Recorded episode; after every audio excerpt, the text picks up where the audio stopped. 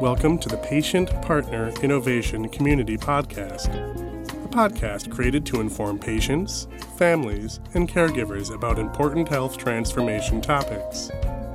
Since the 2001 Crossing the Quality Chasm report by the Institute of Medicine, our nation's healthcare system has recognized its need to improve quality of care by way of six important aims that make healthcare safe, efficient, effective, patient centered, timely, and equitable. But we cannot hope to cross this chasm and achieve these aims until we make fundamental changes to the whole healthcare system. All levels of this work require dramatic improvements from the patient's experience. So, this podcast is dedicated to you, the voices most underutilized resource in healthcare, our patients' voices. Welcome, and we hope you enjoy the Patient Partner Innovation Community Podcast. Hi, I'm Dr. Natasha Washington, President and founder of ATW Health Solutions and sponsor for the Patient Partner Innovation Community. Follow the PPIC community online at atwhealth.com.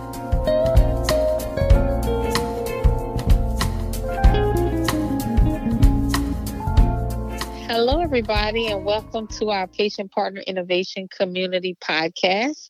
I'll be your host today, Desiree Collins Bradley, and we are really, really excited to have an extra special guest with us, Kimberly Haynes. Say hello. Well, good good evening, and thank you so much, Desiree, for having me today. Excited oh. to be here. I'm excited to share this. So, we're going to be talking about mental health, guys, especially in the African American community. And so, Kimberly Haynes, we know, well, I know, the listeners don't know, that you have an organization called Family to Family. Is that correct? Yes, uh, Family to Family Federation of Families for Children's Mental Health. We are the state chapter under the national organization, which is the National Federation of Families for Children's Mental Health. And uh, we're a family run organization, which means that, you know, the majority of our board leadership and the majority of our staff are parents or caregivers that have the experience of either living with mental illness or caring for a loved one that has mental illness. And so, how? What is your personal connection to um, starting family to family? Could you share a little of your personal perspective of how you got involved to even start family to family? Oh, absolutely. So, um, you know, I have about 15 years experience working in nonprofits. Um, I started about 15 years ago um, just sort of doing youth programs in the community, I realized that they didn't have a lot of services for kids over the age of 12, which is really a very vulnerable period um, for young for young people. So I kind of got started that way, and that sort of segued me into the field of drug prevention. And um, just really, a lot of people don't understand that the field of drug prevention really deals a lot with um, you know, preventing the mental illness of substance use disorder. And so when you're in that field, you, you learn a lot about external conditions and things that, you know, just sort of, you know, create poor, poor health outcomes in terms of mental health and and understanding that people tend to medicate when they have um, underlying disorders like depression or anxiety. And so about 10 years ago, um, my son was diagnosed with a mental illness. And, you know, um, you know, we went through the proper channels, you know, um, trying to find, you know, you know, proper doctors, proper therapy, really learning about his condition. And, you know, because he was diagnosed as an adult, you know, it's kind of a really a, a, a big struggle because mm-hmm. you don't have all the same legal safeguards to take care of your children mm-hmm. once they're adults that you have when they are you know, underage, you know. So, you know, I can't just say, hey, listen, you got a doctor's appointment in the morning and, and you know, I'm gonna pick you up from school or, you know, hey, listen, uh, take those couple pills before dinner, you know, and I don't have the same you know, relationship with the doctors to say, you know, this is what I'm seeing, this is what I think is maybe going on with him, or any of those things because mm-hmm. he's an adult. You know, and Yeah. one of the characteristics of mental illness is that, you know, people in general, you know, there's a lot of stigma. People don't like to talk about it. You know, a lot of mental illness goes undiagnosed because people are uneasy um, sharing that sort of personal information about themselves. You know, it's looked at as a sign of weakness.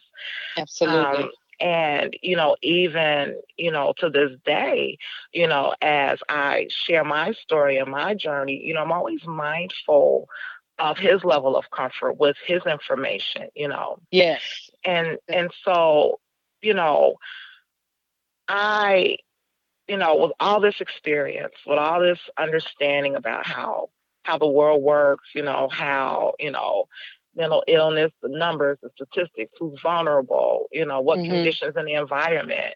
You know, I I could not find any support and resources for me and my situation.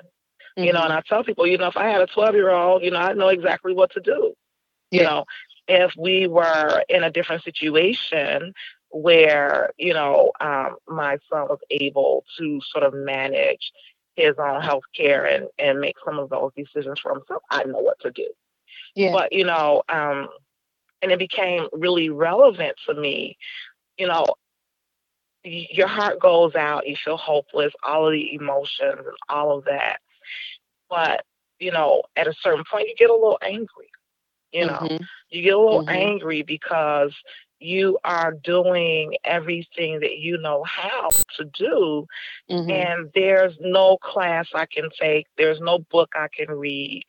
You know, a lot of these experiences I learn on the job, you know, because every Mhm. person is different, every situation is different. Then when you factor in so many things that we kind of talk about on the surface, such as your economic status, your marital Mhm. status, your Yeah. uh, access to resources in your neighborhood, you know, the system Absolutely. is a beast. It's It a really beast. is. It really, and you know, I, I think about, um, in particular, the African American, Black and Brown community.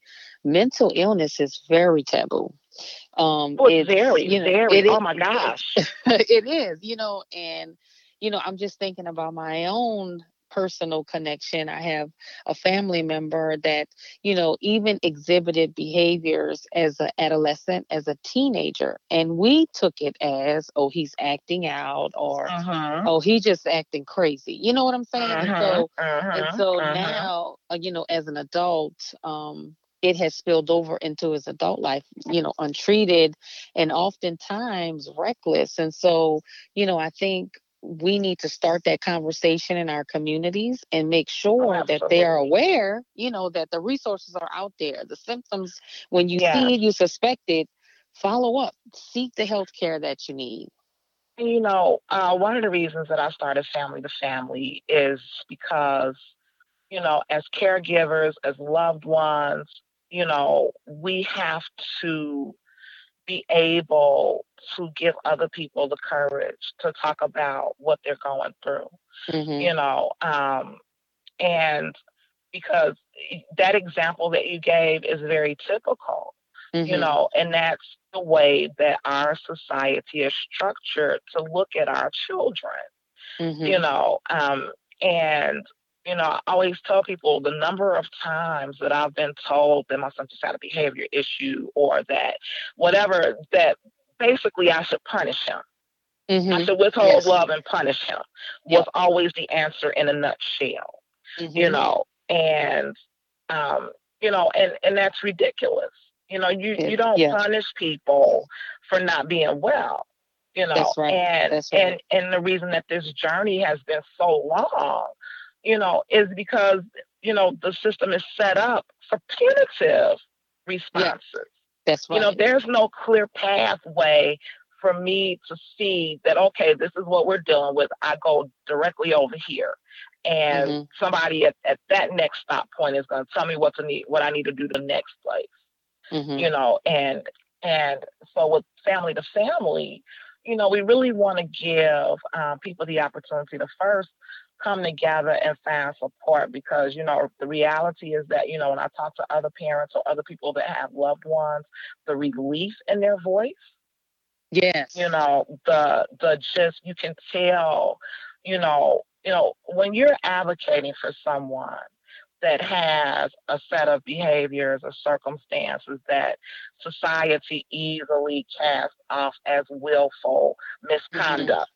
You know, yes. like you said, you're being bad or you don't want to do anything. You're lazy. Mm-hmm. You're just tripping. Ain't nothing wrong with you. Yeah. All you yeah. need is a all you need is a whooping or you know, all you need exactly. is, you know, you got too much stuff, you're spoiled. You're spoiled. You know, this is how mm-hmm. stigma is perpetuated. Mm-hmm. This is how stigma is perpetuated. You know, and so and understanding that you know, there are so many dark places that this can take you. You know, mm-hmm. you know, you find, you know, you find a lot of children with mental health issues wrapped up in a child welfare system. They're foster kids because mm-hmm. their, you know, their condition puts them at a greater risk for neglect and abuse. You know, too, you know? and also they, you know, again from personal experience, um, my loved one ended up incarcerated over and mm-hmm. over and over, and so, you know, it, it's almost like a double-edged sword. You know, they go in for having a psychotic episode or what have you. They start, you know, over using different substance use substance Absolutely. uses, and they end up in in the prison system Absolutely. because you know no one has taken the time to really really understand what they're going through and then connect them with resources so so family Absolutely. to family so your organization so what um, what does the organization actually do? It's a two part question. So, what does your organization actually do, and how can others benefit from what you guys have at Family to Family? Okay, so so we are organized to do two things. One is to train and certify parent peer advocates. We need people that can help individuals in crisis, not mm-hmm. just the patient, but that entire family is in crisis. Yes. That parent needs an advocate. That parent, that loved one, that caregiver needs someone to help them navigate the system. You know why people stay in jail, Desiree? Because by the time, no, because by the mm-hmm. time, you know, the system tells you that there's no intervention so you're a risk of harm to self or others. Having mm-hmm. a mental illness does not mean that you are intellectually disabled. That's right. That's so so so that person, that patient, that that person living with this illness has two options: jail or the hospital. Both are very mm-hmm. restrictive environments.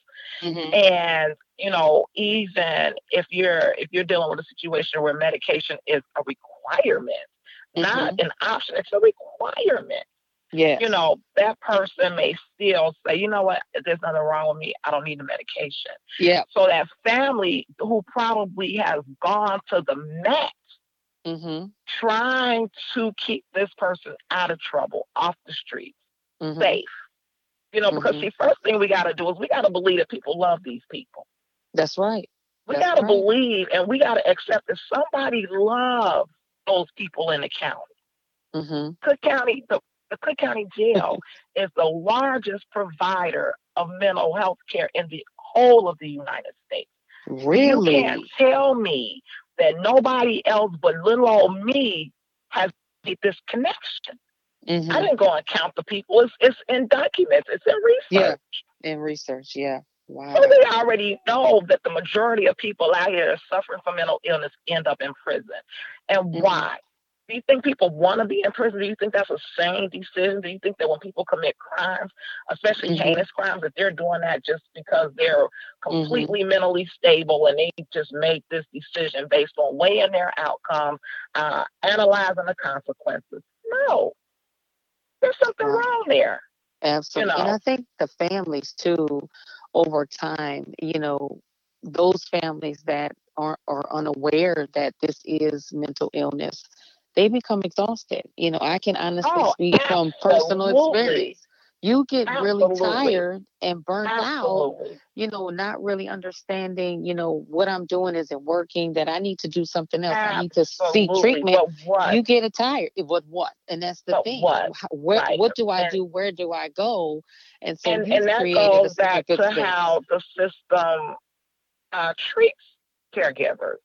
Mm-hmm. You know, it is it is very commonplace for someone to say to a parent or to someone who's advocating for a young person, especially our young black men. Mm-hmm. You know, mm-hmm. the response can be, you know, if you say, you know, I tried this and every, and so basically they'll give you a list of options.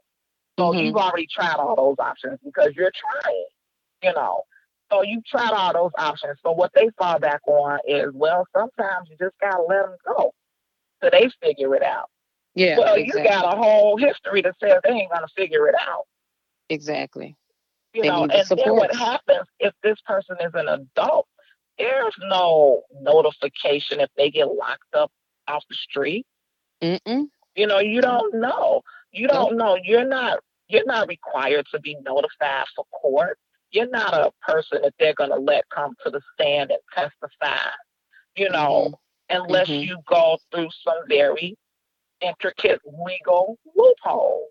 But mm-hmm. the average person doesn't know that. And it goes back to the stigma. You know, it's mm-hmm. hard for families to accept that you have to be responsible for an adult. It's a that's lot right. easier to say that they're being irresponsible because that's what they want to do. Yeah, I, I think and that, you know, the easy way out, right? and, and I think it's it's you know it. I won't say it's necessarily the easy way out, but I think that when you lay your options on the table and you see that you can see the whole table free and clear because mm-hmm. there are no options. Mm-hmm.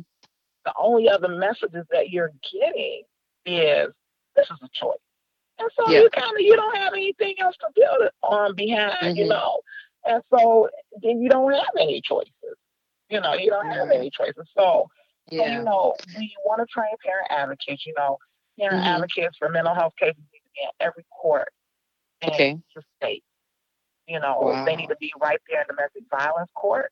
They need to be mm-hmm. right there in criminal court. They need to be right there in child support court. They need to be right there in every form of court because wow. people are, you know, this is sort of that's usually the last line that people mm-hmm. will come. You know, families come to murder trials and you know, yeah. all that stuff. You know, they, you know, people don't yeah. toss into the street because they get locked up. They still have family support. So if yeah. this is the natural gate that every all these people are coming through, then you need to put an intervention right there. So That's we right. need to train. We need to train other parents that have lived experience who can be a resource for these parents as they're going through these changes. Mm-hmm. Um, the other thing that we do is we provide technical support to other family-run organizations. You know, really? you need to have you need to have somebody and, you know, it's almost, you almost need to have somebody on every block that can be a, a touch point for people that are looking for resources, who have questions, who need uh, support navigating a system, or just need somebody to talk to. Somebody mm-hmm. who's going to be able to, to have a conversation, to, to be a spokesperson for the conversation. You know, and you find that a lot of people who are, you know, doing small community organizations kind of locally without a lot of funding. Mm-hmm. You know, mm-hmm. the people on the on the ground who have real authentic connections in the community. You know, mm-hmm. they're trusted in the community. Mm-hmm. You, know, you find a lot of these, or and they're doing a lot of the work, and they're not getting paid for it. You know, That's, but yeah. you find that a lot of these people are doing it because they have lived experience. You know, you know it, it, it's a threshold where you say, okay, well, I know that I have a limit on what I can do to mm-hmm. manage my, my, my child's behavior or control their behavior, but I mm-hmm. can try to make his environment a little bit safer. Yeah, and you know, I love that. You know, I'm gonna go back a little bit what you said about those partnerships in the community because I remember, and this is my grandmother from the deep south. I remember her saying it takes a village, right? And so um, uh, you collaborating with other smaller organizations, you guys are building a network in a sense, right? Very collaborative. Absolutely. So, Absolutely. you know, and, and the peer mentorship piece, when you talked about peer mentorship, I think my hairs in the back of my neck stood up because I am a huge, huge, huge, huge advocate for peer mentorship because it feels good to walk the walk with somebody that has been there and they can understand yeah. and they they get it yeah. and so so yeah. say so i think that is re- really really great so anything else that you guys are doing that others can benefit from well i think those are the two main things that okay. uh, we really want to leave people with Okay, great. Because okay. because you know we really look at those being foundational blocks, right? Mm-hmm. So I'll give you a little bit of uh, information on uh, peer mentoring. So Mm-hmm. peer mentoring, a lot of people, you know, think of it in terms of it just being like a social, you know, something that you do because you're a really great person. and you, you know, and, and it's true, you know, you should have, you know, you should come into this with a certain spirit, right? That's right. you Mhm. know so i'm not i'm not saying that that's of um, not a one of the most valuable um, uh, requirements Mhm. but in terms of really looking at our communities and the Mhm. lack of resources and looking at how resources have been sort of forced onto our community and those resources are not really culturally competent you know you've been around a circle of grant funding and, and other the, and, and some of these um, you know data reviews and research studies you know a lot of the conclusions fall at we put it out there the people didn't want to come or we put it out there and people took advantage of the resources but at the end of the day they put it out there and it didn't work Yeah, yeah, yeah. it yeah. didn't work because you know we you know like the city of chicago Mhm. um, has a ton more resources than a south suburban area right or a west suburban area but Mhm. however the numbers in chicago are at critical level Yes. so the resources are not working and the Mhm. reality is that people when they're in crisis, and I don't mean that you're, it doesn't even have to be a mental health crisis. It could be an economic crisis. It could be, Mhm. you know, it could be any crisis Any you, your back is against the wall. You Mhm. know, um, you know, unless you are paying attention to what's available resources and how to how to get to these resources as a full time job, you're not Mhm. gonna know. You're not gonna know. Yeah, And that's right. so, and so, the money that is spent in these programs and services don't respect the realities of how do you get people to services. It is not Mhm. by putting out a flyer. You got to have a network on the That's ground. right. It goes back to that village. You got to be able to beat some drums so other people That's can hear them. And so the reality is that you need more boots on the ground. Yes, you do. You need people doing hand to hand combat on a Mhm. very real level. Mm-hmm. You know, when I worked in the community, I work in a I work for a corporate nonprofit now. And Mhm. so I have um, you know, and I also um chair the board for family to family. Mm-hmm. And but when I got started, I was that parent volunteer who was at every community meeting and and every you know every resource fair. but I also had a circle of people that I was in close connections with that was in need of actual resources and qualified. Yeah. So so me telling someone, hey girl, you know they got a they got if you go to this workshop, they'll let you open a checking account, they'll get rid of that debt you owe. That's a personal conversation, right? That's a personal conversation. That's a part conversation you have with your friend. That's right. You know what I'm saying? That's not a conversation you put on Yeah. the because people might not want to know. like, I want everybody to know. Yeah. You know, and so I see that as a recurring need, you know, to Mhm. where, you know, organizations that are tasked with a monumental amount of work have four staff members. How you have four staff members and you serve a region? That's right. you know, how do you get to the people with three or four people? And Mhm. and and you know, uh, right now with the way um, that the healthcare debate is going, Mhm. um, uh, you know, a lot of the stuff that people have done for a long time in the community, you know, being a youth worker and, and Mhm. all of these things that, you know, you have a lot of nonprofit executives that rose from the ranks. That's You right. know, you have a lot That's of right. nonprofit executives that rose from the ranks. They're not PhD, but they their experience would would shame a PhD student under the table. Yeah. You know, because they've and, been and out here. it's that lived experience, right? It's those boots on the ground. That's the boots on the ground. Absolutely. We need more. We need more. So Absolutely. we are we are asking our podcast listeners to hey spread to your community leaders, go to your networks, and get those boots on the ground. Partner with us so that we can spread some of this good stuff that family to family is doing. And so, if you had say a few lessons learned, right? Because you've been doing this a good good good good while that you want to pass on to the mothers, the parents, the caregivers around what they need to know about mental illness, what would that be? Well, I always recommend uh, people um, to make sure they take care of themselves.